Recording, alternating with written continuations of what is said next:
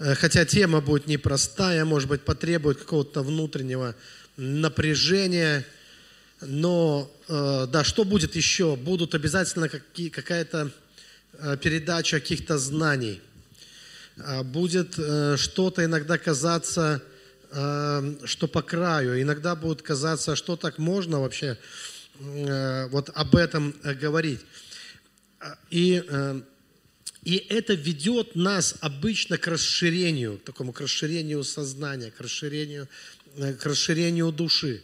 А я верю, что вот именно вот в эти моменты, когда вот это расширение начинает внутреннее происходить, когда ты хотя бы немножко вот так вот расширяешься внутри в своем сознании, это возможность Богу прикоснуться к, вообще к душе, именно вот в этот момент – в этот момент, когда даже дух захватывает от чего-то, да? Вы переживали когда-нибудь такие откровения, что у вас дух аж захватывает? Вы заметили, что в этот момент и есть вот это, вот то, что божественное прикосновение, да?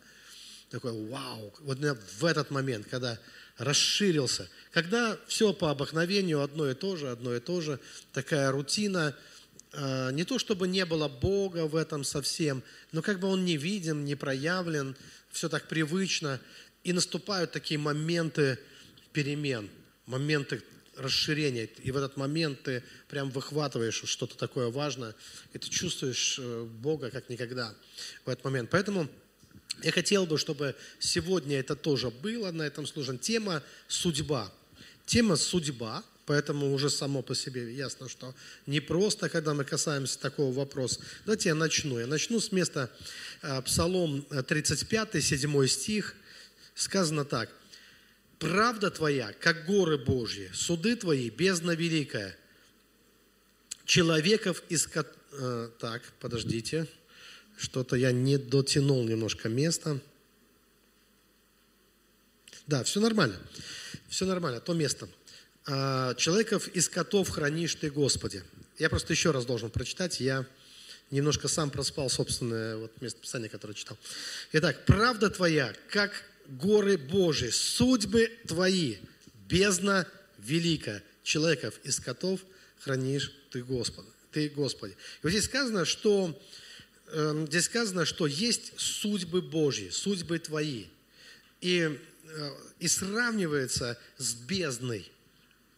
И сравнивается с бездной. В данном случае бездна – это великая сокровищница, это э, огромный потенциал – это множество ресурсов и так далее. Вот, ну, бездна, бездонная, э, бездонная сокровищница, скажем так, да.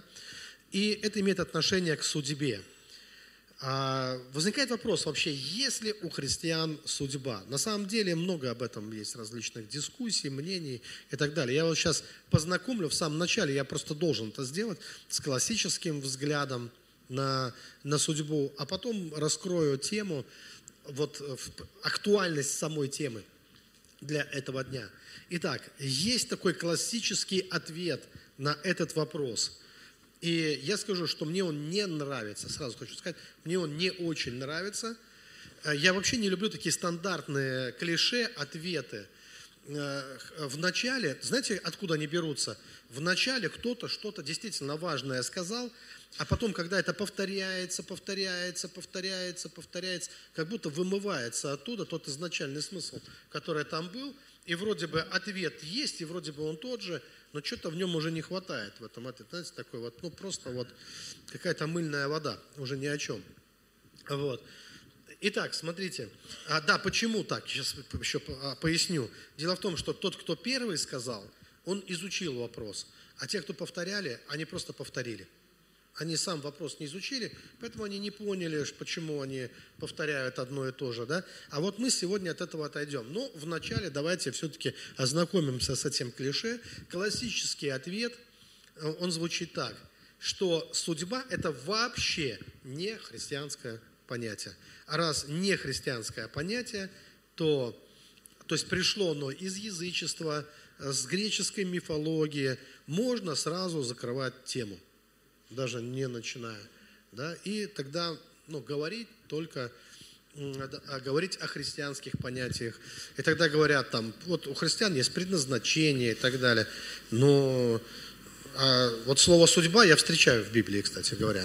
А слово предназначение, мне кажется, такое уже новое, э, ну, новое слово, новая форма, как бы, да, новый язык.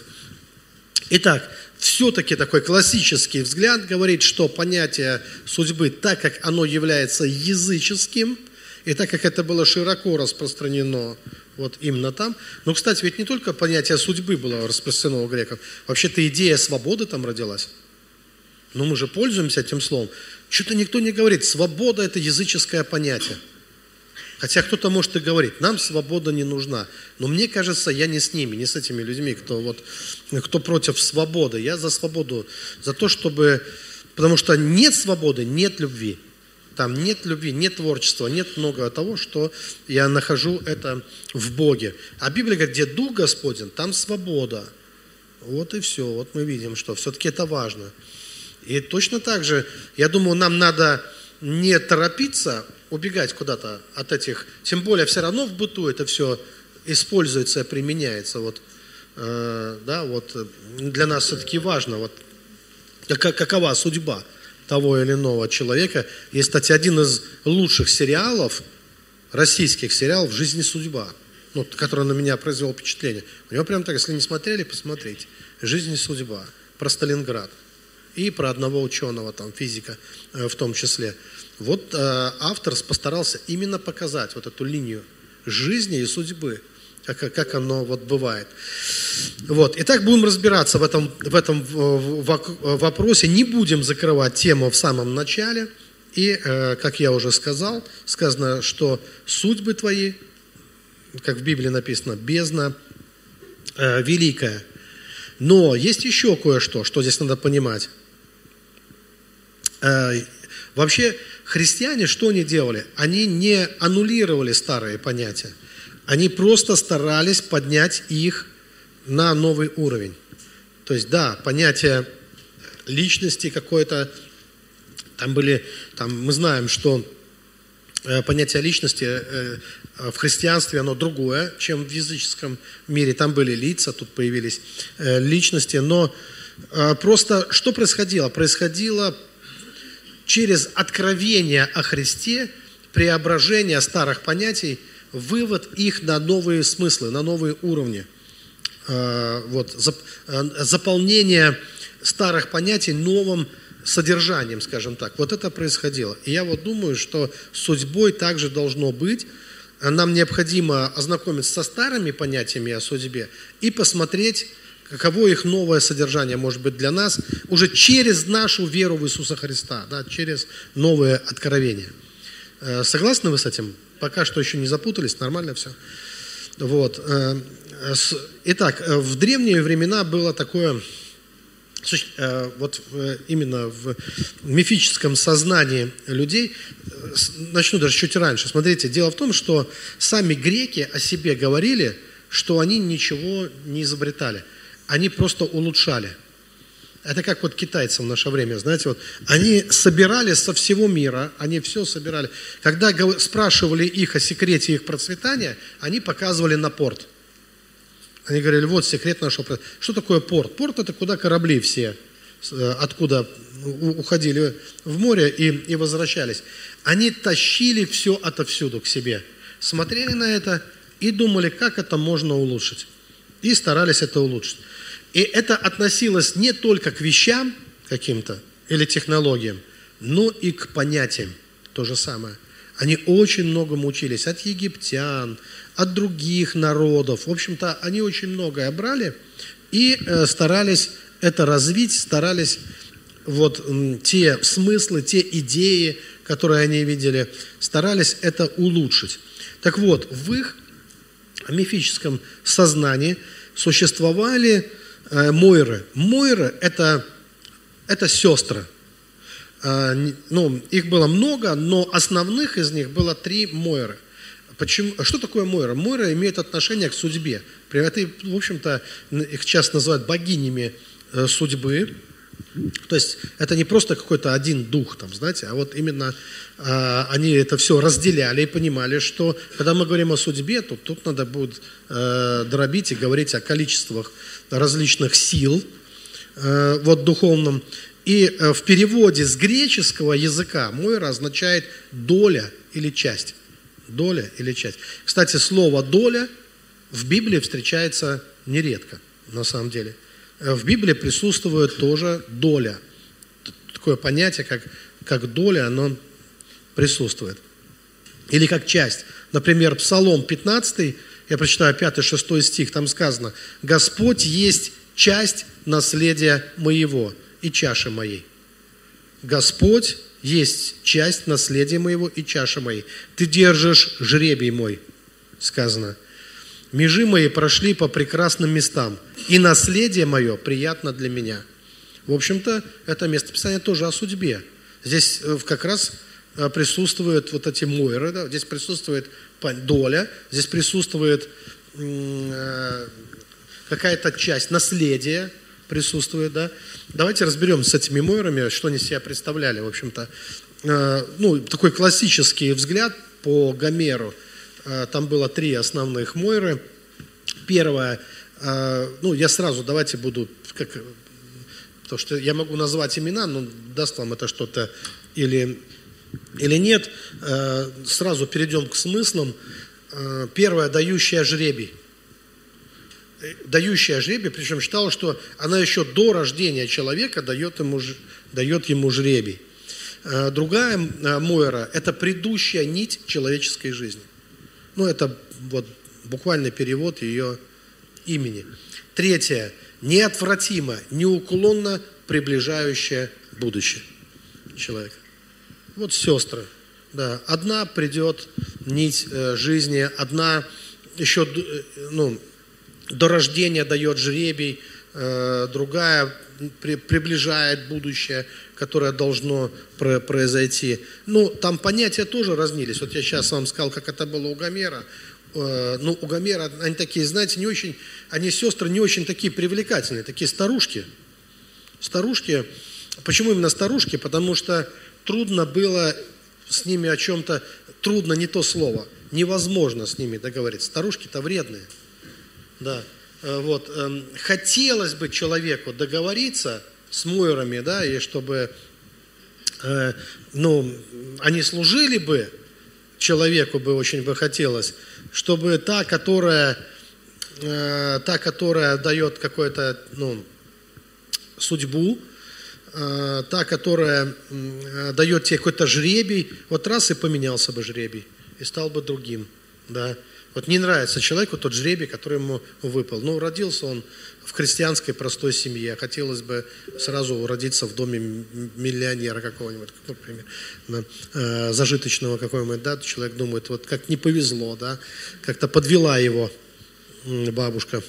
Мойра одна, а предыдущая нить человеческой судьбы тоже как-то вот, ну, не нравится, да, вот все не так, все не вовремя, все не так, все как-то не так, как бы хотелось, вот, и неотвратимость, да, вот, живешь, живешь, и неотвратимость каких-то вот, такая жесткая предопределенность каких-то вещей.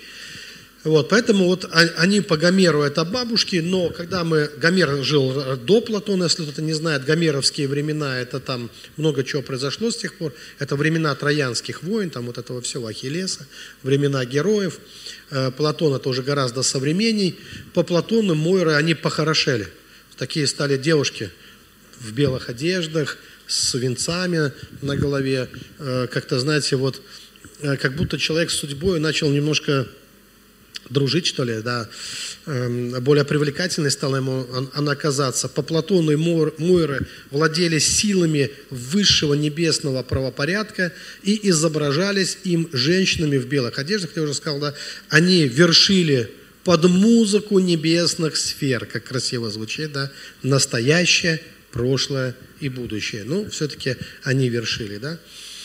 Вот. И, и здесь, э, ну, какой важный момент – смотрите, мы обращаемся сейчас к Слову Божьему. Да? Для нас важно, важно э, христианское понятие судьбы, э, чтобы понять, как мыслили люди в то время, смотрите, что я здесь хочу объяснить. Дело в том, что когда мы просто так вот убегаем от вопроса и говорим, хорошо, мы христиане, судьба это вот Мойры, это языческие бесы, допустим, да, нас это не интересует, у нас нет судьбы, у нас есть Господь, и мы с ним всегда обо всем договоримся. Да, вот такое, так, ну, такое понятие, на первый взгляд звучит хорошо, как бы так, ну, что, мы же дети Божьи, сейчас пойдем легко договоримся. Кстати, не, я смотрю, не сильно-то получается и договориться у многих. Когда мы, ты как слон в посудной лавке влезаешь вот в эту тему, то выясняется вот такое, что неизбежность неизбежного в жизни, оно происходит. То есть многие начинают так весело и бодро менять свою жизнь, но часто жизнь показывает, что человек как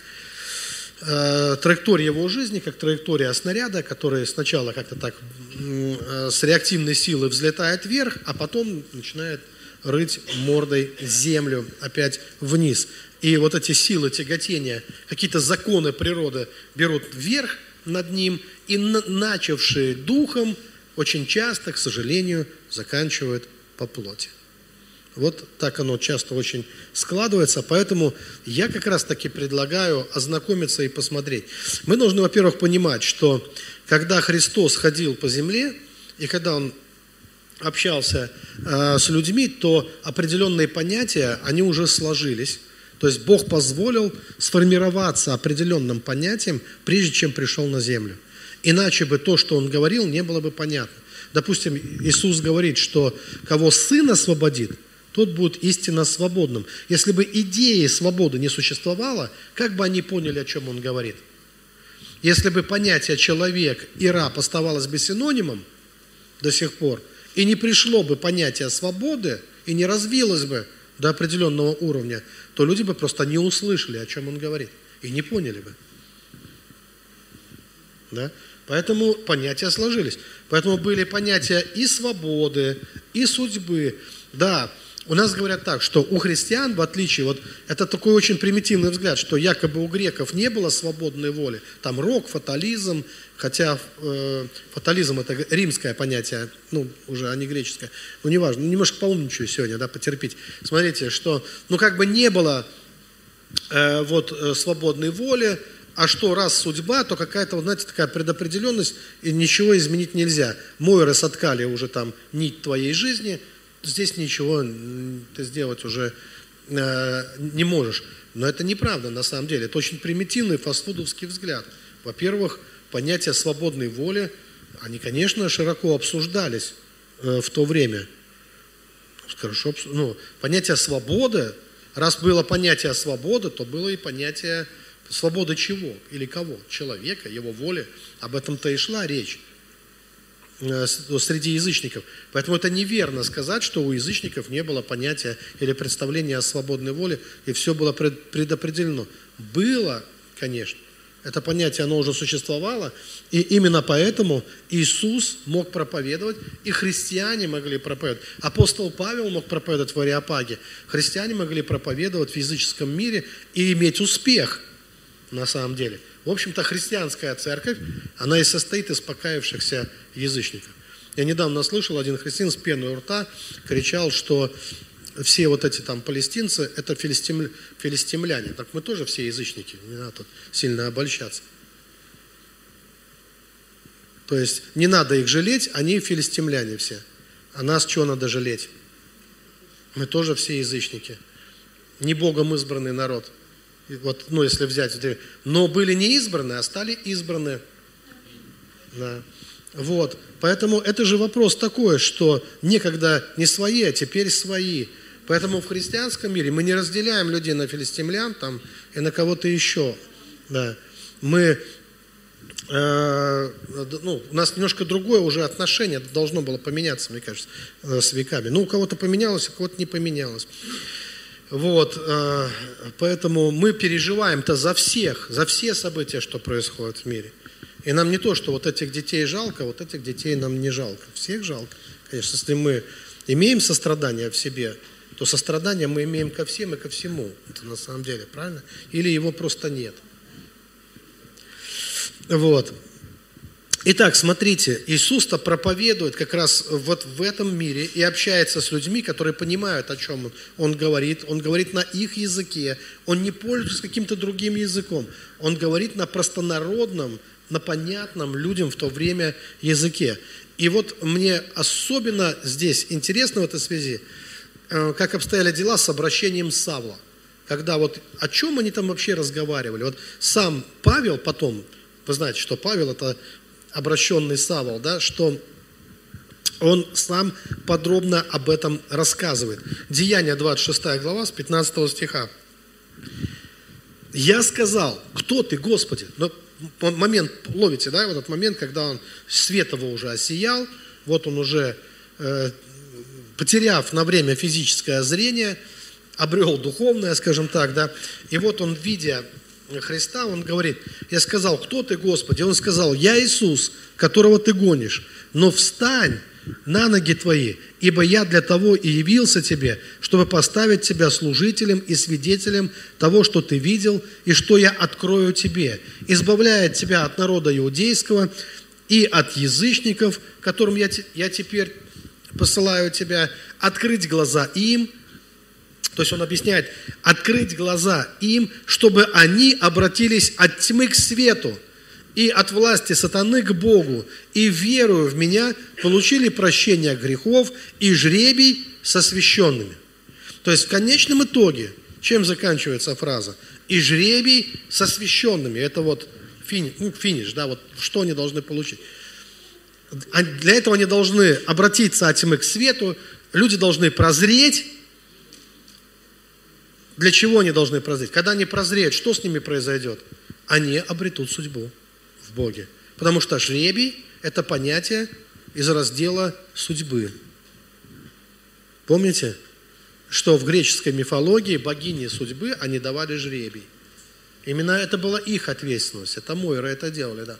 А тут мы видим, что это делает Христос. То есть мы видим, что это Бог, богов и царь царей, да. Он обращается к Савлу, и он говорит ему, что не только он сам, а и однозначно его жизнь меняется. Вы же видите, что обычный ход жизни Савла меняется. Меняется его имя, меняется его сущность во многом. Он обретает, он, а, происходит рождение свыше.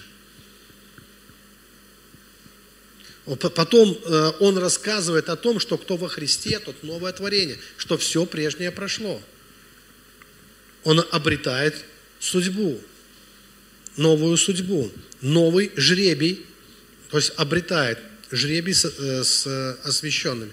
И это то, что сказано для всех нас. То есть здесь каждый, у кого глаза будут открыты, он получит жребий с освященными. Вот о чем идет речь. То есть тот человек получает жребий с освященными. Это очень важно. Теперь, чтобы вы поняли, потому что эта тема намного глубже, чем может показаться на первый взгляд. Дело в том, что в древние времена э, было очень важное понятие. Если мы его не поймем, мы дальше ничего не поймем. Это было понятие космос. Вот часто в трудах философов, мыслителей этого времени мысль развивалась, и там присутствовало понятие космос. Но это не тот космос, как мы сейчас это понимаем. Мы сейчас думаем, что космос – это какое-то бесконечное пространство, да? что космос – это звезды. Вот космонавты у нас есть, это те, кто летают звезды. Вот космонавты с точки зрения древних – это не те, кто летают, э, ну, выходят за пределы орбиты Земли. Совершенно другое. Понятие космоса – это понятие порядка, мирового, вселенского порядка. Это духовное понятие. То есть космос это не какое-то вот видимое пространство, вот звезды или что-то еще. Космос это то, что стоит за всем этим. Что за всем этим, за всей Вселенной, видимый и невидимый, существует порядок, высший порядок. И вот этот высший порядок – это и есть космос.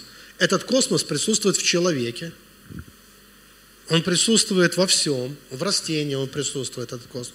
То есть все подчинено определенному порядку. Это важно понимать. Следующий момент, который важно понимать, что раз есть порядок, то есть те силы, которые этот порядок поддерживают. И раз есть порядок, то есть и судьба, соответственно. Если существует порядок, то есть силы, которые поддерживают порядок, и существует судьба. Существует необходимость. Вот считалось, что у Мойр, а Мойр это богини, э, богини судьбы, что у Мойр э, есть мама. Мама Мойр, не, э, ее имя буквально означает в переводе необходимость. Необходим. То есть почему они считали есть богини судьбы? Потому что есть порядок вселенский, и есть необходимость поддерживать этот порядок.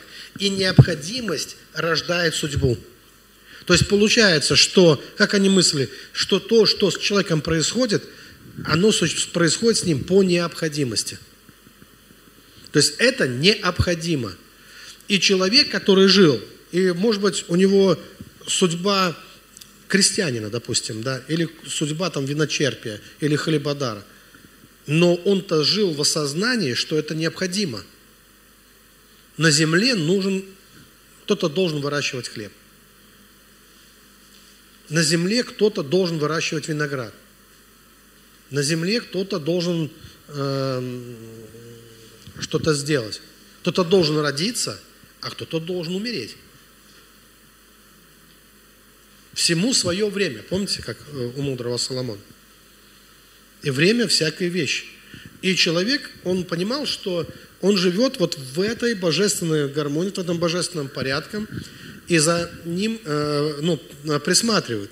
За соблюдением этого порядка кто-то присматривает. Теперь, несмотря на то, что Зевс, чуть-чуть мы немножко ну, поговорим о вот этой античной мифологии, он, э, о нем говорили как о вершителе судеб, но правда в том, что он-то по сути не вершит. Что такое вершитель судеб? Это не тот, кто дает судьбу. Вершить – это не значит давать. Вершить – это наблюдать за тем, чтобы судьба исполнилась. Понимаете? То есть, чтобы тот, кто должен жить, жил бы, а чтобы тот, кто должен умереть, обязательно бы умер. И никуда не сбежал с этого. Не смог бы этого отменить никаким образом, как бы он ни хотел. То есть вершитель судеб. То есть человек, например, человеческая душа, она мечется, она пытается там, например, что-то изменить в этом, но над ним есть, согласно греческому, Зевс, вершитель судеб э, со своими молниями, он обязательно, и, так не только Зевс, а все боги Олимпа, они занимались тем, то есть там речи не шло даже о том, чтобы договориться с богами, чтобы они изменили твою судьбу. Потому что их предназначение в точности – противоположное. Предназначение всех богов заключалось в том, чтобы судьбу было не изменить. Чтобы она точно состояла. Почему? Потому что богам, чуть-чуть внимания, потом поймете, для чего это все говорю, богам предшествовал, было что-то, что было выше богов. Выше богов, раньше богов был космос. Раньше богов был космос или порядок, небесный порядок. Раньше богов. И даже боги имели судьбу. Даже у богов была своя судьба. И даже вечные боги были не вечны из-за судьбы. Потому что у судьбы Мойры плетут свою нить судьбы, и одна с ножницами, ее изображали, Мойра, она эту ниточку рано или поздно обрезает. И жизнь заканчивается. И приходит смерть. Неизбежная смерть. Даже для богов. Даже боги бессмертные. Они были бессмертные в какое-то время. Но смерть рано или поздно и их тоже настигала. Поэтому здесь важно понимать, что в их представлении, представлении все боги, они уперто следят за исполнением э, предназ... ну, того, что необходимо исполнять, за исполнением законов определенных, и поэтому человеку своей судьбы было что? Не избежать. Своей судьбы было не избежать. Для чего это важно знать? Потому что если мы этого не знаем, то мы, нам трудно понять, кто такой Христос. Тогда. И вот здесь является Савлу Христос на пути.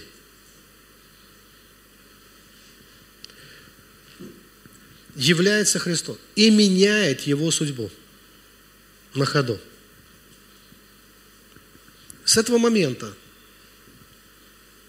Савол понимает, что тот, кто ему явился, является Богом богов. Почему? Потому что боги судьбу изменить не могут, а Христос может. с этого момента он понимает, что тот, кто ему явился, больше Зевса. Зевс был в курсе того, что делают Мойры. То есть его величие заключалось в том, что он был посвящен в их планы. Тех, кто дают жребий человеку, плетут нить его судьбы и обрезают ее. Зевс в курсе, и он всего лишь слуга в этом плане. Он просто следит, чтобы так оно и было. Здесь приходит кто-то, кто меняет судьбу и говорит, я даю вам жребий, когда вы прозреете, тот, кто прозреет, я дам вам жребий вместе со священным. И он выводит вот из этой, из этой закономерности, из этой уже предопределенности, он вдруг выводит душу и дает ей совершенно другой статус – жребий со священными. Кто это может сделать? Кто он такой? Кто это вообще? Кто, ну, в чьей силе, в чьей власти? Боги не могут этого сделать. Ни один из богов не может этого сделать. Боги неусыпно следят за исполнением судьбы. И здесь приходит кто-то, кто может быть только, знаете, вот с точки в, э, в, в мировоззрении людей того времени, помните, мы сказали, космос – это порядок, его же еще называли единое. Единое по плотину – это одна из апостасий Бога. То есть одна из апостасий Бога, единая, также это называли еще благом. То есть это, ну, по плотину э, Бог триедин. Плотин – язычник. Он открывает триединство Бога. Он говорит, Бог триедин. Высшая ипостась Бога для него – это единое. Вот это и есть космос, единое, порядок. Бог – это мировой порядок. И теперь вдруг кто-то, кто предшествует богам, приходит, и он меняет судьбу. То есть, чтобы изменить судьбу, да, изменить судьбу может только тот, кто раньше богов. Кто раньше всех богов кто имеет отношение к единому космосу, кто является частью Троицы, кто и есть сам Бог. Сам Бог. Ну, Бог в смысле Бога богов. Не в смысле там богов с маленькой буквы, а Бог богов и царь царей. Он только и может изменить судьбу. Когда ты понимаешь это, а почему это важно? Понимаете, нам важно, чтобы наше христианство оно было осмысленным. Оно не родилось на пустом месте, христианство уже существовали определенные понятия, определенные смыслы. Люди, которые принимали это, они понимали, что происходит. Сейчас многие из нас, мы на таком дилетантском уровне, мы просто не понимаем, а что такое? А, просто нет никакой судьбы. Как это нет никакой? Всегда была и нет. Что такое нет судьбы? Давайте вам кое-что объясню. Греки жили, у них была судьба. И жизнь, когда у тебя есть судьба – это жизнь, которая имеет какой-то смысл. Даже если ты страдаешь, ты, по крайней мере, знаешь, что это твоя судьба. Ты, по крайней мере, знаешь, что это служит ко благу, потому что, ну, кто-то должен страдать, чтобы мировой порядок поддерживался, чтобы весы были уравновешены, правильно? Потому что, ну, не, ну, не могут все радоваться, чтобы кто-то радовался, кто-то страдает. Но у него сейчас вот такая доля. Вот это его доля – сейчас такая. И в этом смысле даже его страдания обретают ну, какое-то значение, какой-то смысл, какую-то пользу. То есть человек имел, э, ну, имел э, судьбу. Что такое, когда судьба отменяется? Что происходит, когда судьба отменяется? А что остается, когда нет судьбы? Что тогда остается? Давайте кое-что сейчас.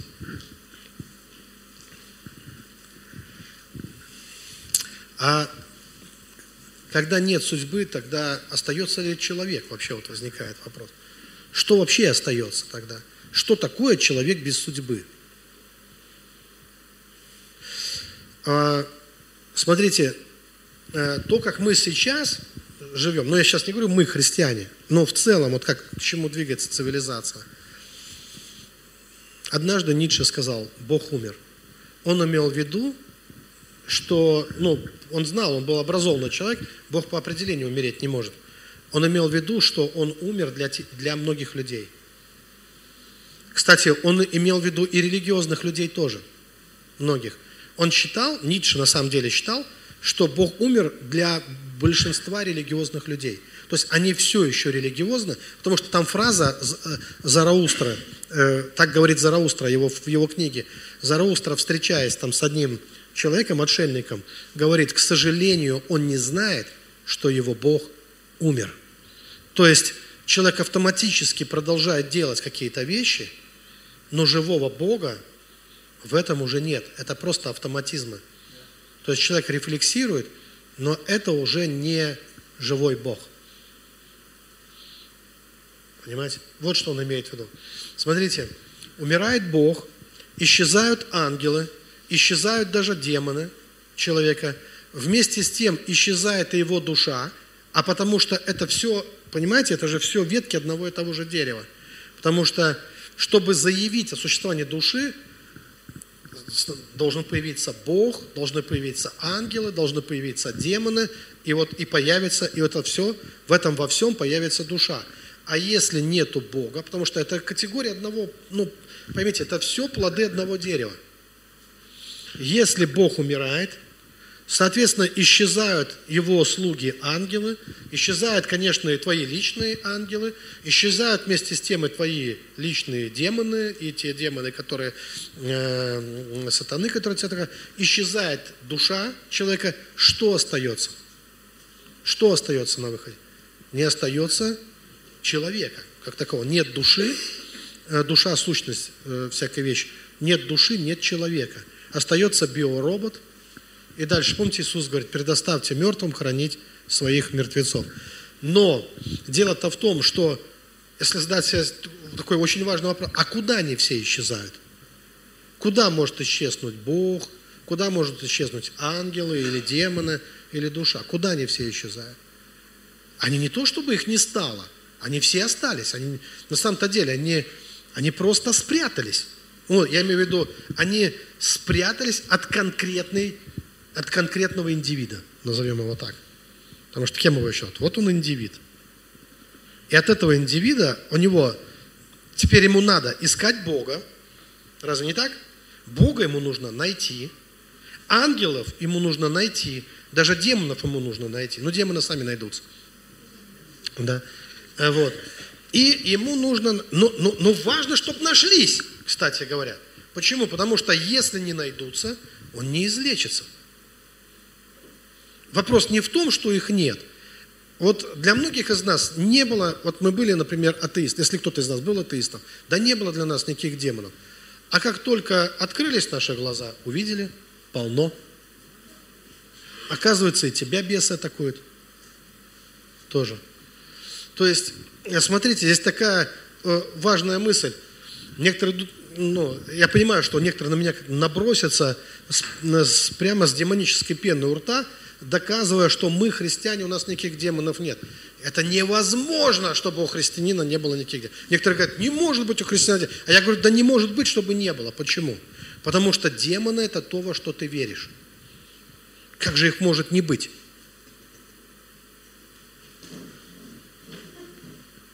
разница между христианином и нехристианином, сейчас скажем так, между духовным человеком, рожденным свыше, но духовным, и недуховным заключается в том, что недуховный человек, не то чтобы Бога не было, а он его не видит, ему надо его еще найти. Не то чтобы ангелов не было в его жизни, он их не видит. Не то чтобы демонов не было в его жизни, он их просто не видит. Не то чтобы души у него не было, он и душу свою не видит. Ему нужно и душу свою найти. Он и душу потерял. То есть он, потеряв Бога, он потерял в конечном итоге свою душу. Чтобы ему вернуть свою душу, ему надо найти всех остальных. Вернуть всех остальных. Когда все остальные проявятся в его жизни, он найдет свою собственную душу. А когда найдет свою собственную душу, он обретет судьбу от Бога. Вот как оно работает. Когда человек теряет всю вот эту, всю иерархию предшествующую, он теряет вместе с тем судьбу от Бога. То есть просто существует. А судьбы никакой не наблюдает. Нет никакой, он ее не чувствует. Что есть какая-то судьба, не ощущает. И он, а раз нет судьбы, то произойти может что угодно, любая случайность. Когда нет судьбы, это кто-то нечаянно может наступить и раздавить тебя. Когда нет судьбы. Вот судьба у греков, что такое, когда была судьба? Судьба была у Ахиллеса. Судьба была, э, с, э, Ахиллес сражается с Гектором. У Гектора есть судьба. Они с друг с другом борются, но у каждого из них есть судьба.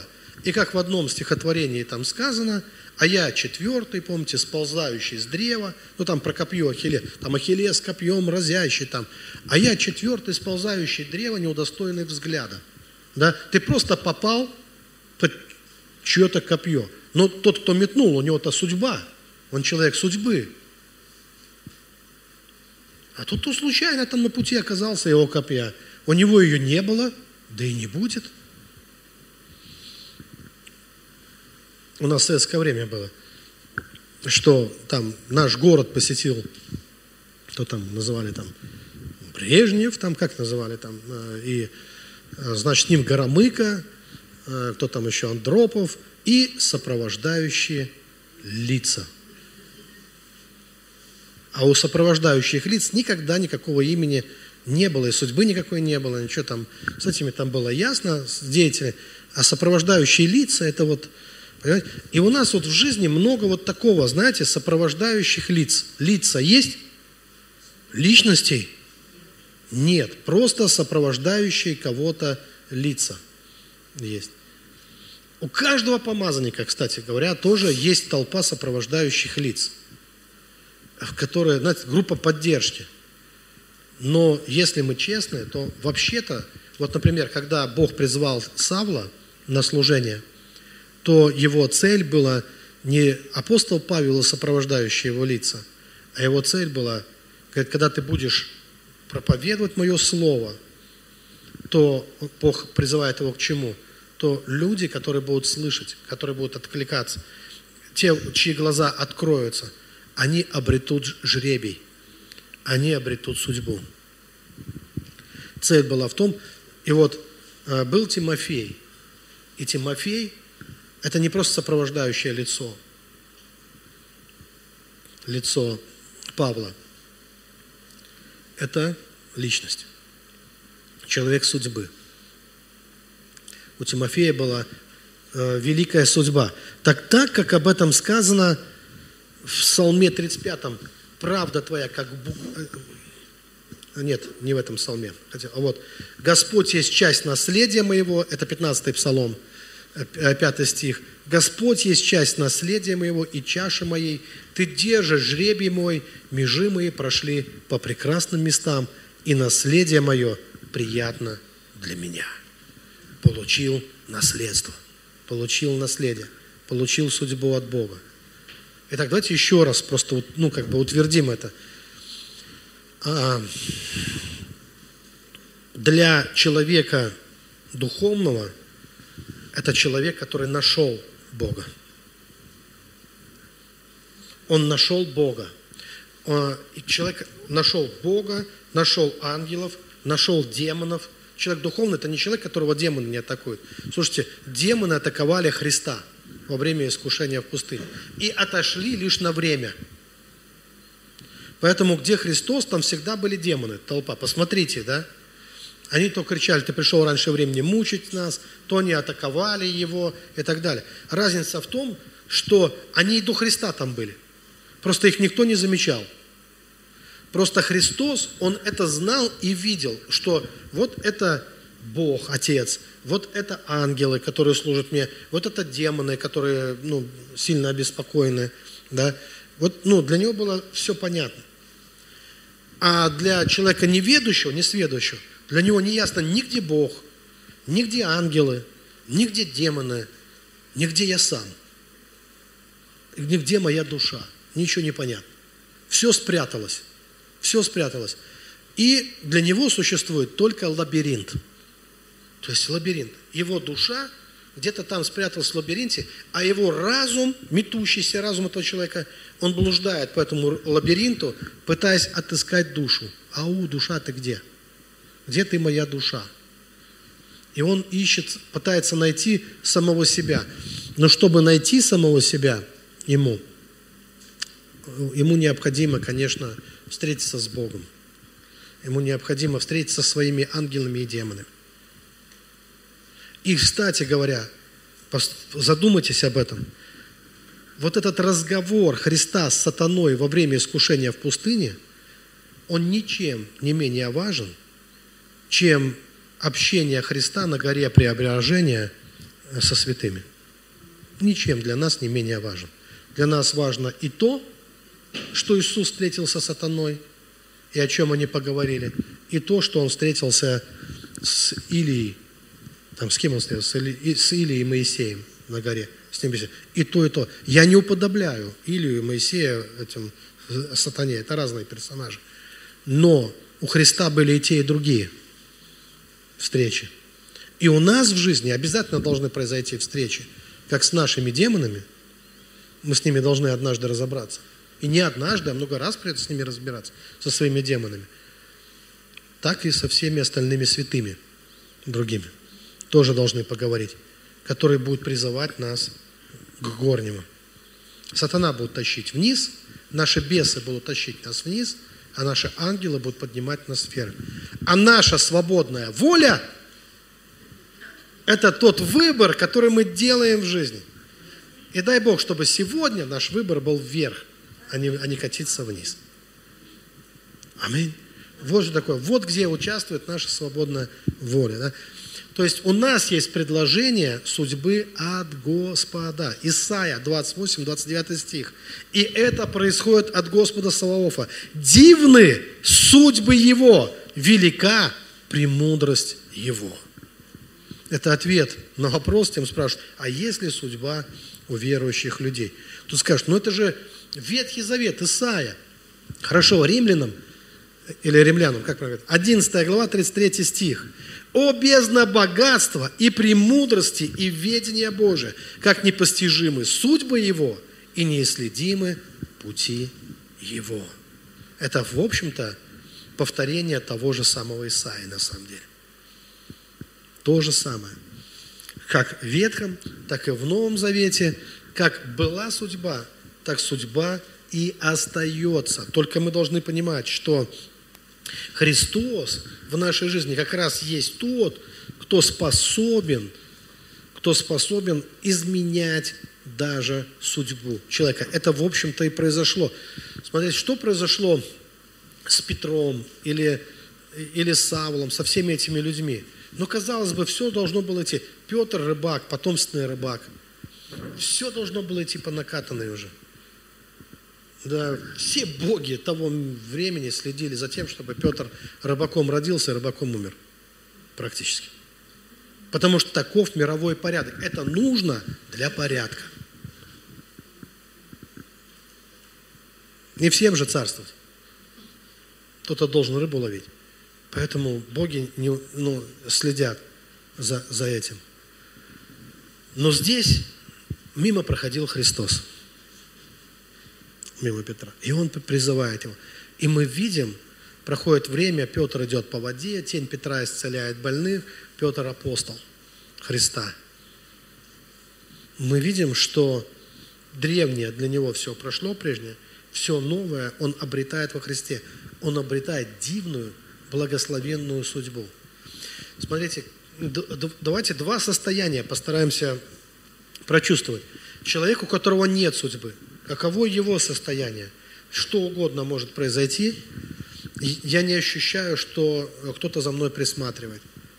А, я постоянно, как Витязь на распутье. Влево, направо, ну куда?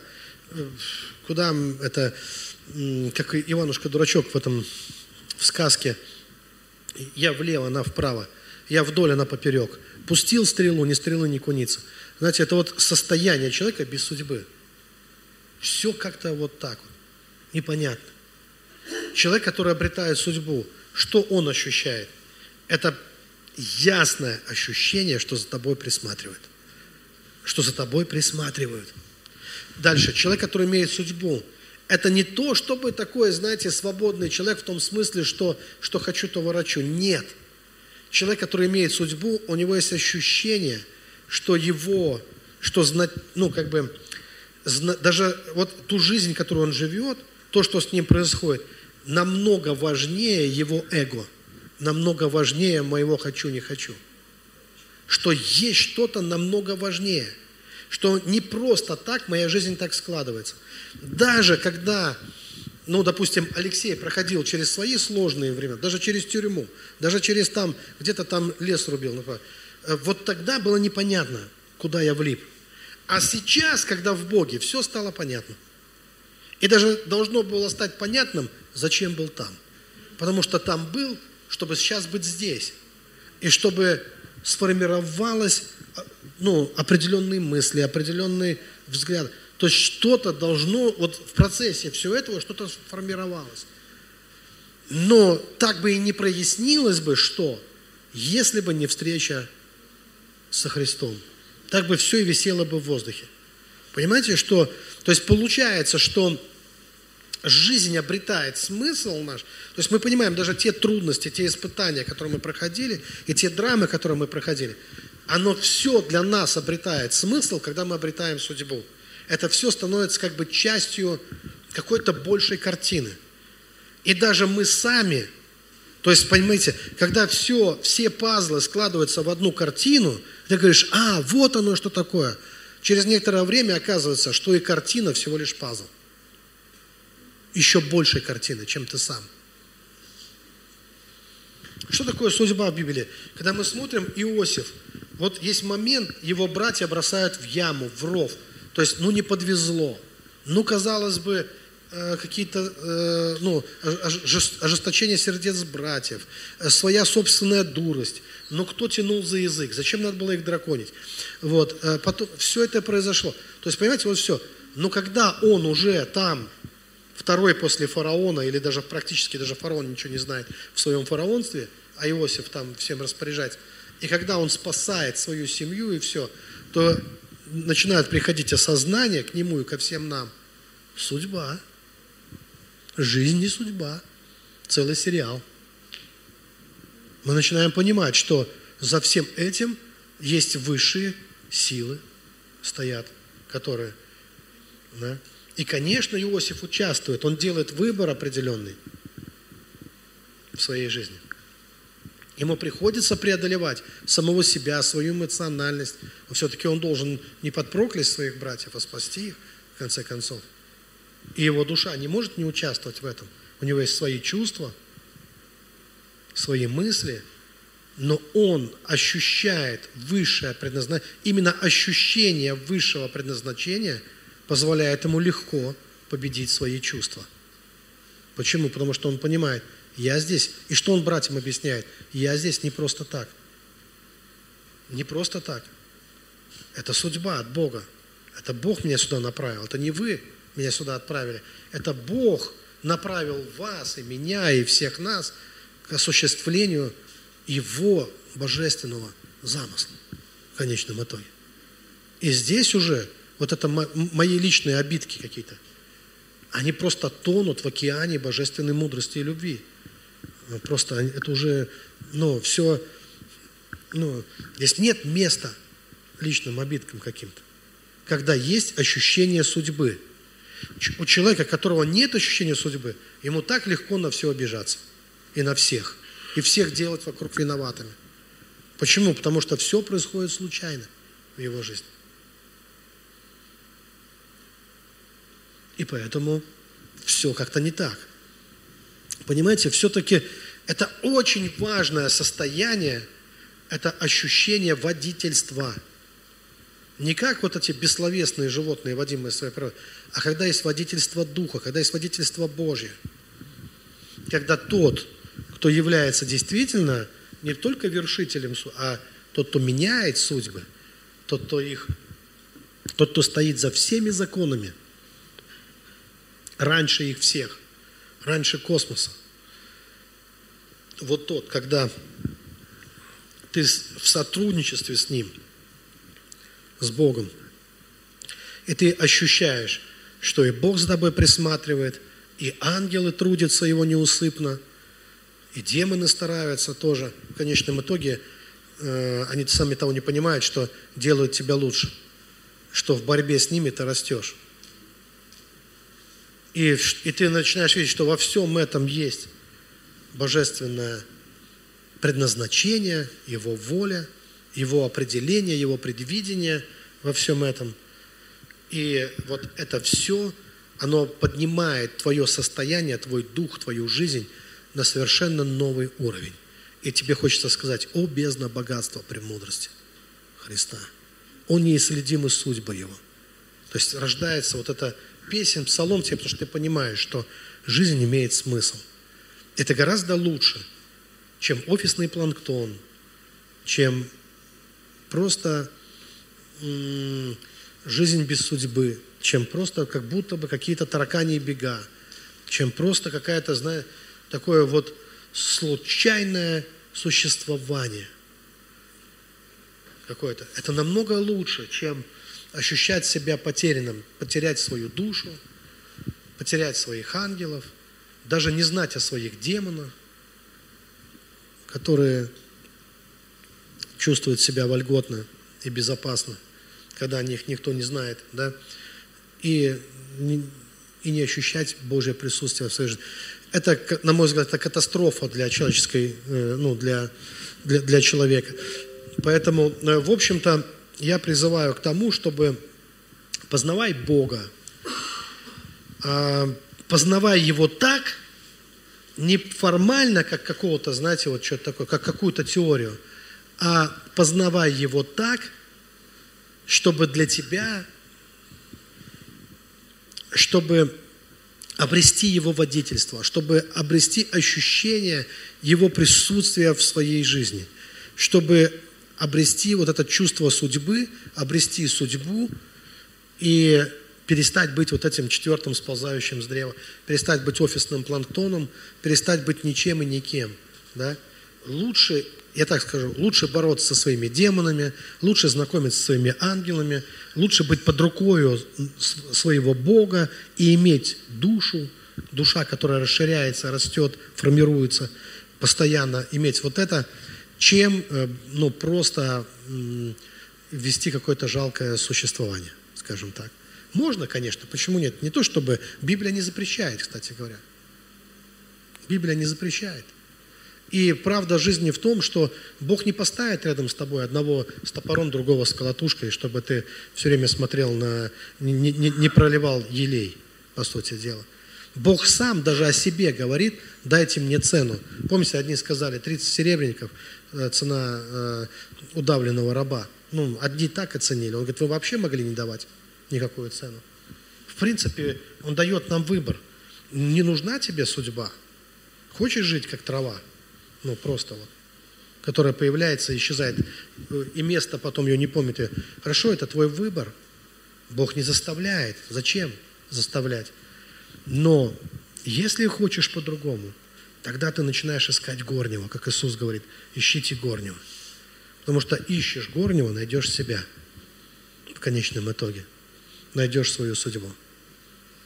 Вот как оно работает. А, это э, тот выбор, который мы, мы делаем. Бог не навязывает нам судьбу, Он предлагает встать на этот путь. Но на этом пути, если ты выбрал судьбу от Бога, это не значит, что ты там будешь рулить, как ты хочешь. Если ты выбрал судьбу от Бога, то это значит, что ты будешь двигаться в Его, в его воле. В Его воле. То есть, вот как Иисус, не моя, а твоя воля да боль. Но ты будешь счастлив этим, и ты будешь понимать, что твоя жизнь часть чего-то э, намного большей картины, чем ты сам. Как и Иосиф, который для нас является примером. Имел ли он представление тогда, что до сих пор будет нам служить и проповедовать, и спасать нас, и выводить нас из Египта? Что он до сих пор выводит нас из Египта? Как начал это делать, ну, не, ну как, немножко не так, Моисей выводит из Египта. Иосиф, он, он э, вот, он спасал, а что он спас своих братьев? Спас их от голода практически, спас их вот от того э, физического и духовного голода, в котором они находились. Буквально накормил хлебом. И он до сих пор кормит нас хлебом. Вот так будет правильнее сказать. Давайте мы вставим наши ноги и помолимся просто. Драгоценный Господь, Тебе слава и хвала. Когда мы приходим к Тебе, мы осознаем, что мы приходим к тому, кто является Богом богов и царем царей, Господом господствующих. Что Ты тот, кто дает жребий со священными. Но прежде Ты открываешь наши очи, Ты открываешь наши глаза – ты выводишь нас из тьмы к свету.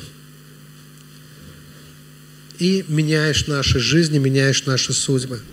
С Тобою мы обретаем Бога, мы обретаем ангелов, мы начинаем видеть те силы тьмы, которые пытаются тянуть нас вниз. Но с Тобою мы начинаем расти духовно и восходить, восходить, переходить от веры в веру, от силы в силу, от славы в славу. Мы начинаем восходить вместе с тобой и обретаем судьбу от Бога. Благодарим Тебя за прекрасные судьбы, которые Ты даешь. Благодарим Тебя за то, что жизнь с Тобой обретает смысл – что у нее появляется смысл и важное значение. Если ты не чувствуешь этого, если ты, может быть, чувствуешь себя потерянным, мы можем помолиться тоже, чтобы Господь помог тебе разобраться. Драгоценный Господь, мы молим сейчас за каждую душу, кто за каждого человека, кто потерял самого себя, заблудился, ищет выход, ищет свое предназначение, пытается понять, кто он и для чего он живет. Господь, мы просим, чтобы Ты Духом Святым направил человека, каждого что-то направил, начал открываться ему, чтобы Ты открыл их очи, чтобы каждый мог жить под Богом, ощущал, что у него есть Небесный Отец,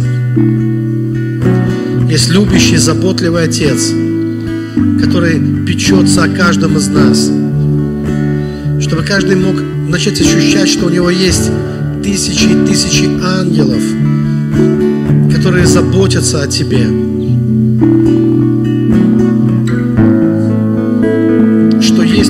тебя судьба от Бога. И жив Бог, жива душа твоя.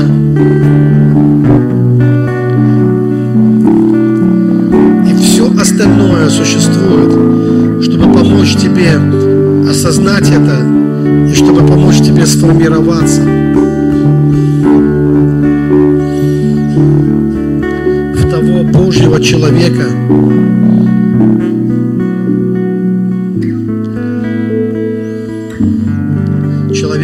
судьбы. Слава Тебе, Господь, мы благодарим Тебя за все. Найди всех потерявшихся, всех потерянных, помоги им прийти домой. Как однажды блудный сын, который забрал часть своего наследства, ушел и потерялся.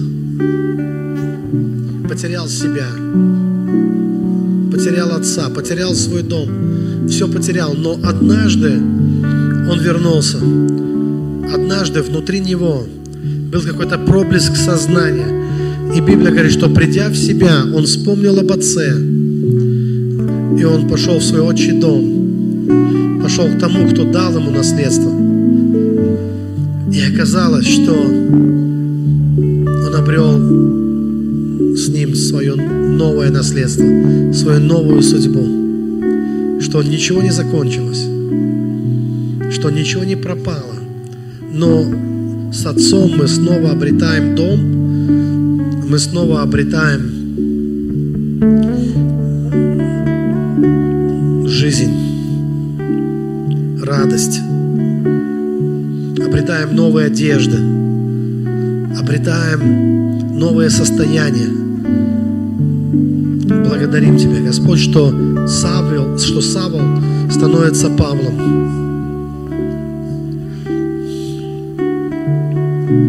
Благодарим Тебя, Господь,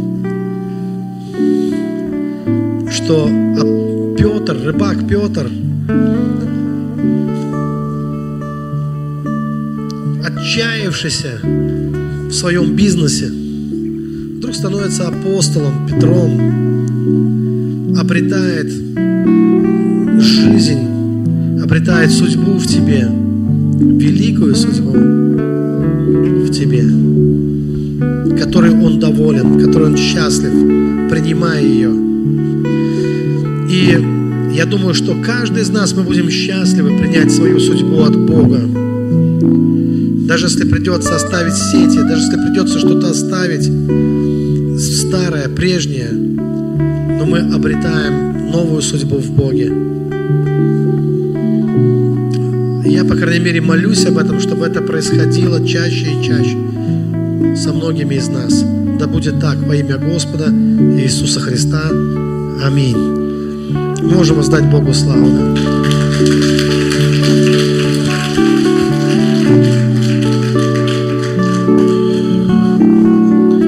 Пастор, спасибо за слово вообще просто. Это то состояние, когда ты сидишь на стуле и хочется орать. Сдерживаешься только, чтобы не сорвать служение. Классное слово, просто оно ну, меня коснулось. Я однажды тоже... Само слово «судьба» меня очень заинтересовало. Я так изучал в различных источниках, мне понравилось вот созвучно, что слово «судьба» — это как суд от Бога. И э, почему меня заинтересовало, знаете, встречаешь, бывает, ну, человека в проблеме, да, когда, так как я служитель э, алконаркозависимым, люди говорят, ну, вот такая у меня судьба. Я говорю, это не судьба от Бога, это рок какой-то у тебя, то есть. А когда ты призываешь Господа, Бог изменяет. Суд от Бога, знаете, Давид говорил, суды твои благи. Аминь. Суды становятся благими, они тебя направляют. Но это так, это дополнение, пастор. Вот. Я вышел молитвенные просьбы. А, очень радует, что люди, ну, делятся своими какими-то обстоятельствами, и я считаю это важным делиться, потому что одно дело, когда ты стоишь, ну, Бог же знает, Бог знает, конечно, но знаете, есть пример, когда слепой подошел к Иисусу, Иисус, глядя на слепого, говорит, что ты хочешь, чтобы я сделал? Ну, знаете, кажется, какой-то странный вопрос, что не видно, что ли, что, что я хочу. Но Иисусу было важно, чтобы он это произнес. Он сказал, хочу прозреть. И очень часто, ну, мы как бы, это, ну, как будто бы не принимаем. Знаете, вот, это не, ну, здесь как так правильно сказать, то, что ты принимаешь, что у тебя есть проблемы, это не означает, что ты неверующий. как бы, понимаете? Не надо говорить, что, ну, я верующий, у меня проблем нет. Иногда они есть, и надо их приносить к Богу. И это нормально. Потому что то, что ты приносишь к Богу и говоришь о своей проблеме, это говорит о том, что ты верующий. Ты веришь в то, что есть тот в твоей жизни, кто может эту проблему решить легко. Вообще вот так вот. Да? И сегодня есть у нас вот две просьбы, слава Богу, немного.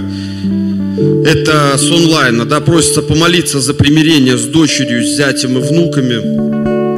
Вот. А вторая просьба это, э, я так понимаю, по э, работе за новых клиентов благословить работодателя благословить работодателя. Это вообще это важно. Вообще мы должны благословлять. Мы должны быть благословением тем, что мы благословляем своих работодателей. Аминь.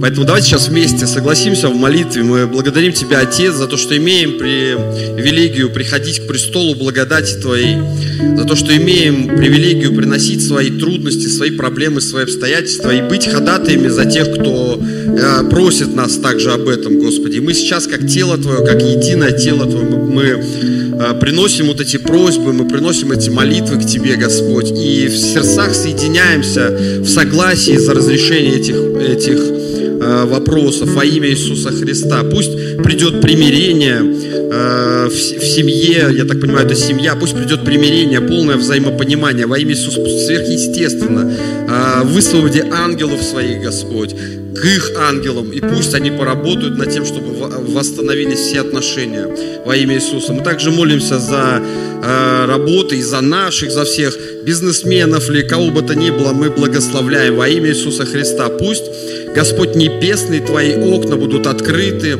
и ангелы будут также э, работать над тем, чтобы мы могли возрастать и финансово, чтобы мы могли быть даятелями, чтобы мы могли э, сами процветать, не, не бедствовать, Господи. Я не верю в то, что мы призваны к этому.